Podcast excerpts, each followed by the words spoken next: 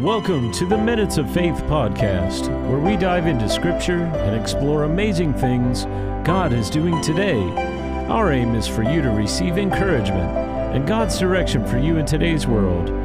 Here's your host and author of her latest book, Praying for America and the Army of God, Debbie Jansen. Thank you, Ken. Today we're going to talk about day nine, which is how God answers prayer. Our scripture for today is 1 John 5 14 through 15.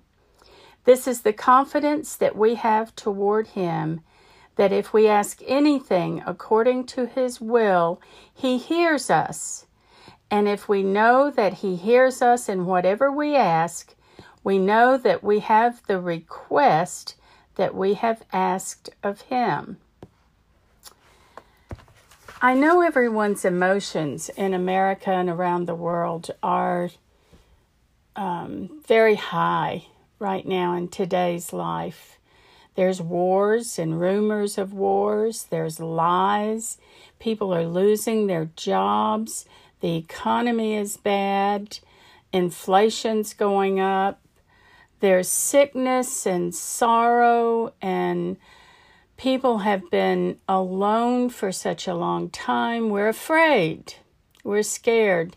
There's a lot of talk of, well, the world's just going to end and Jesus is going to come back. And then we have politicians telling us that you're going to die in 12 years. And I have read several articles about kids who are so anxious and depressed and worried that they can't even function Parents have to keep them home from school because they're just too afraid of what the future is going to be. So I understand how badly everybody is hurting. And what do we do about it? I wish that I could tell you that it's just a mention to God of your problem and everything will instantly be birds and flowers and you'll be a millionaire. That would be great. But today I'm going to explain to you why God cares for you much more than just that. You see, thousands of books have been written on prayer. They tell us how and when to pray. They insist that there are specific approved words to use and topics to discuss, or God will not listen. Well, that's not true.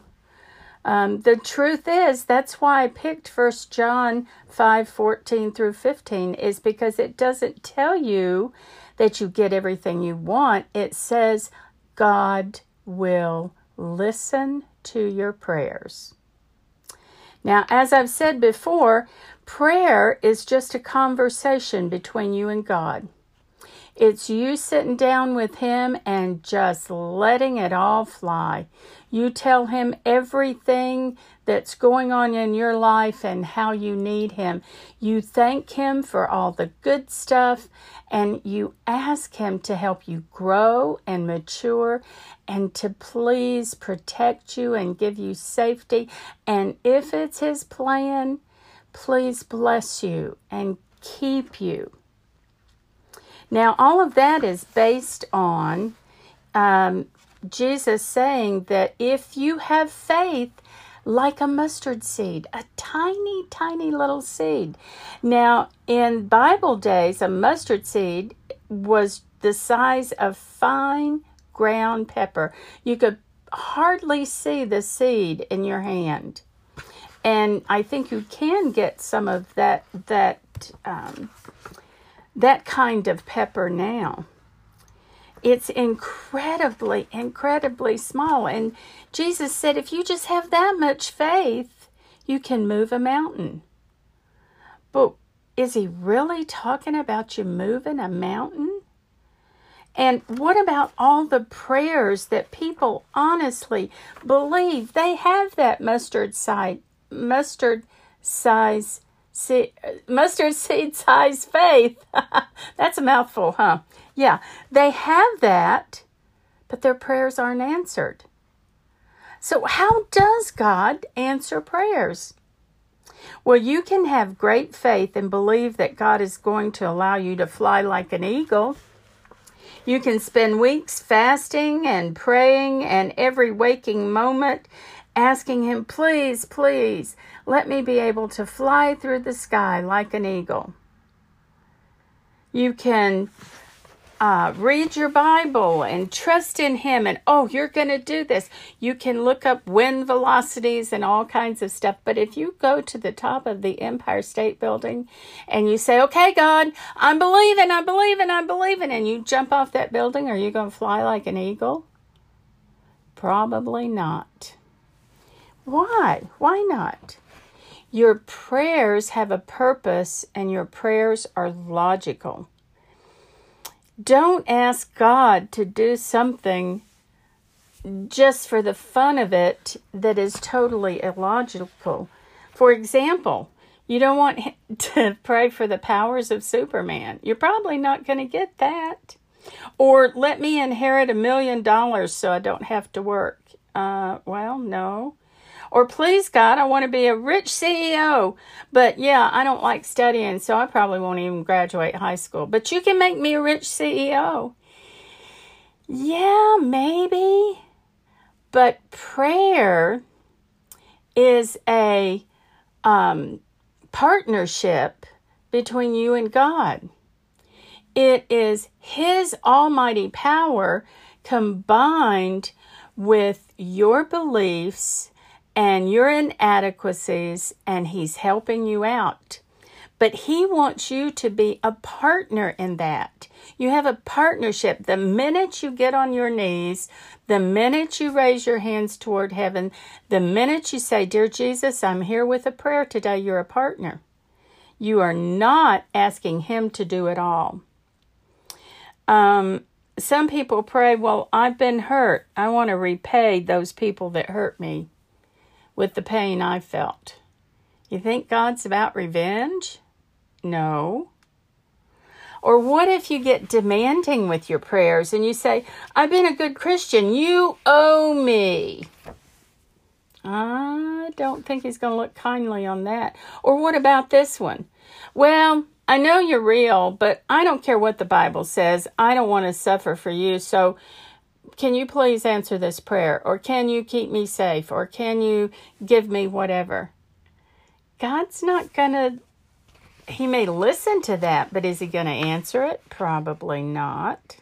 So there's three things you have to consider when you pray. First of all, you must have faith. Uh, in our third devotion, um, at the beginning of this book, we talked about having faith. You must accept all of what God has for you and build your faith on His total plan for your life. You must accept all He has for you. I don't believe God wants any of us to be lazy. And if you look at the Ten Commandments, He doesn't want us to lie, He doesn't want us to steal. He wants us to have good marriages. He wants us to raise good kids. You start reading the Bible and looking for things He wants you to be. And it's kind of foolish to pray for things outside of those boundaries because God is not concerned about what you have and don't have. He is concerned about how you grow and how strong you are. And when He answers prayer, and looks at your faith, your faith may be huge, but He wants you to grow and be something bigger and better. Your prayers for something can that you want can never be based in your acceptance of God. When you have faith that says God is real, don't say to him, Well, I'll only believe you're real if you answer this prayer. That's a bargain. Uh, in legal terms, that's called quid pro quo. In other words, I'll do this for you if you'll do that for me. And God doesn't bargain with us. He says, I am Almighty God with all sovereign power, and I will do this to help you be better, to protect you, or to save you, but you have to be a partner with me. So, our faith in God as an almighty being is one thing, and our faith and His answering our prayer is another thing. And that is based on what we know He wants for our lives. The second thing is we must be willing to allow God to be sovereign.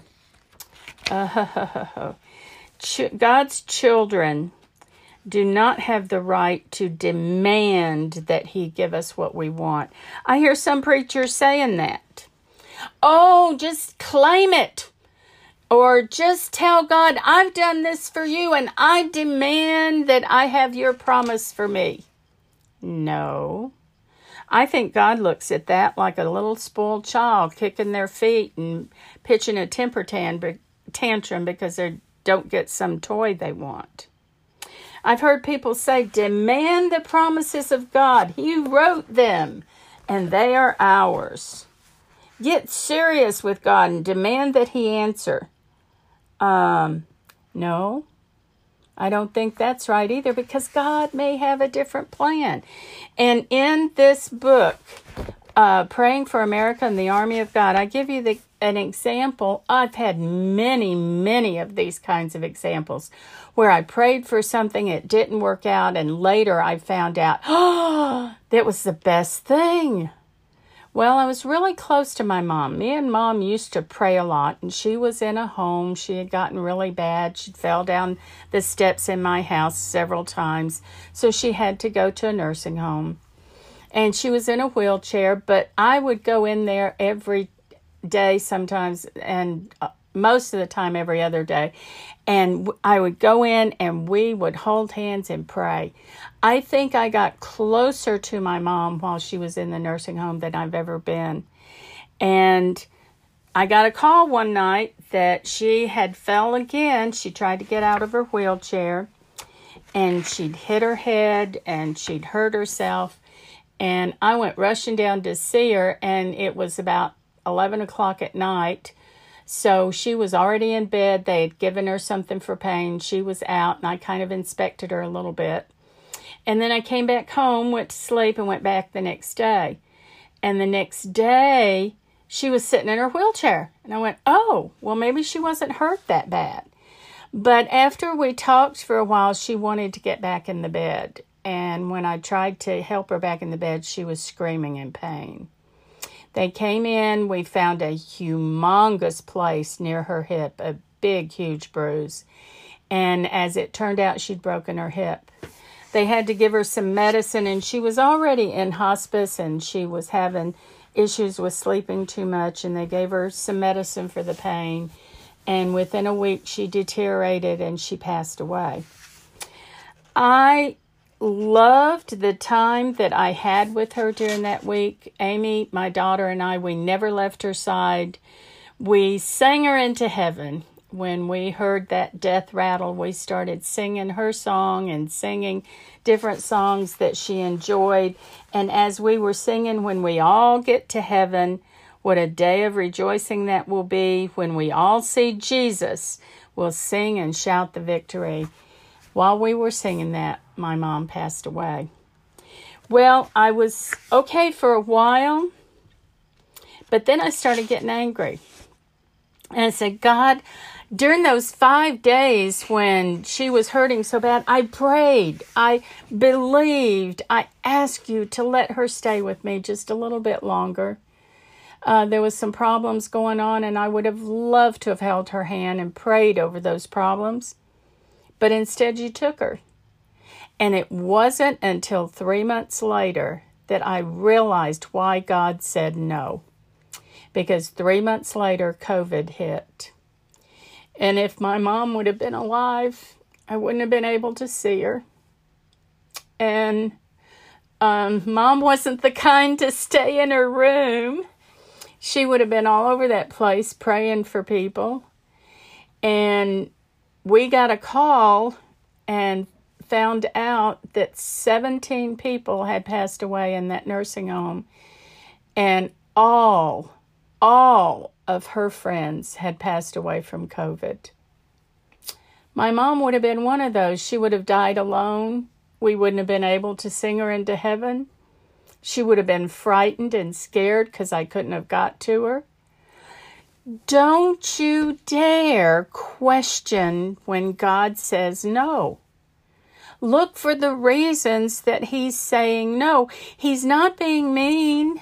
He's not not answering because He doesn't love you or doesn't want to be with you or help you. Maybe He's saying no for a reason. The third thing we have to consider is that we must be willing to follow God's plan. Most preachers I know always end their prayers with, We ask this in the name of Jesus, if it be your will. If it be your will.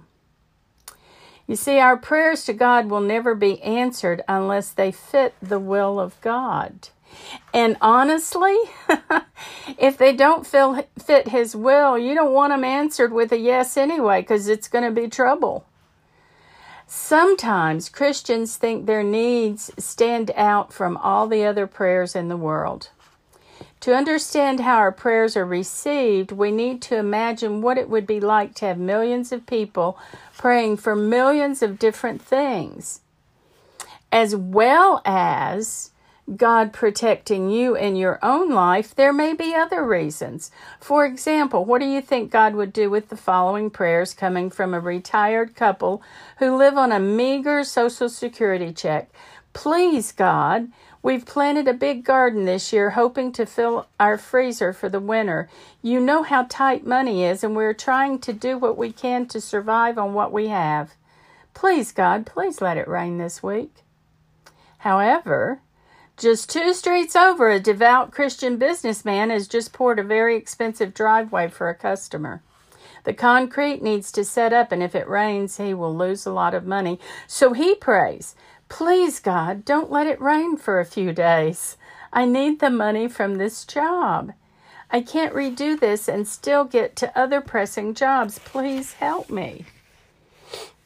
God can and often does find ways to answer both prayers.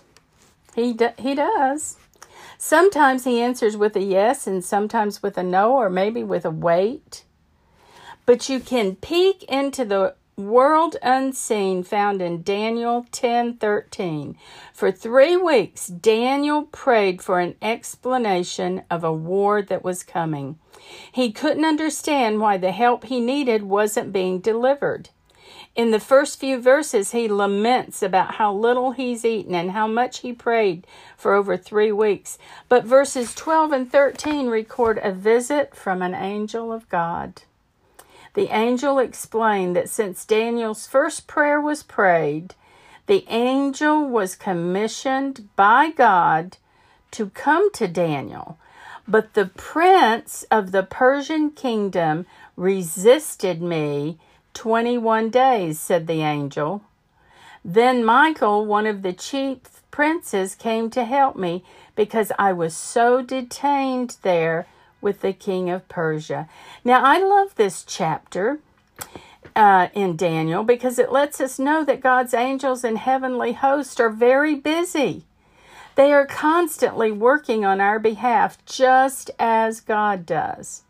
Sometimes the answers to our prayers is just a matter of praying until the answer comes. So today, never be afraid to put your prayers in God's hands.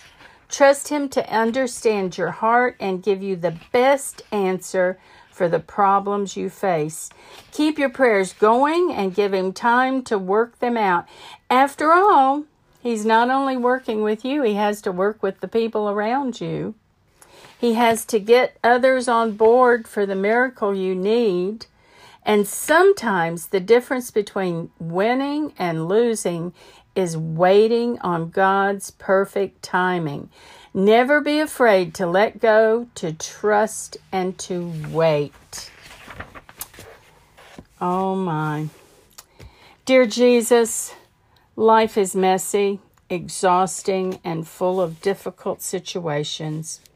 We desperately need your peace. We need to know that you are in control and that you hear our prayers. When we feel stressed, we often get discouraged. When doubt enters our mind, we lose our focus and feel as though life will always be out of control. Please give us peace and remind us that you are always there. Remind us that life always changes and that answers can show up at any time. Miracles can happen. Help us to remember that you will never leave us or forsake us. Help us to stand on your promise that when we call on you, you will listen and you will provide. Give us the peace we need today to serve you with enthusiasm and excellence. Please heal our country and bring us peace.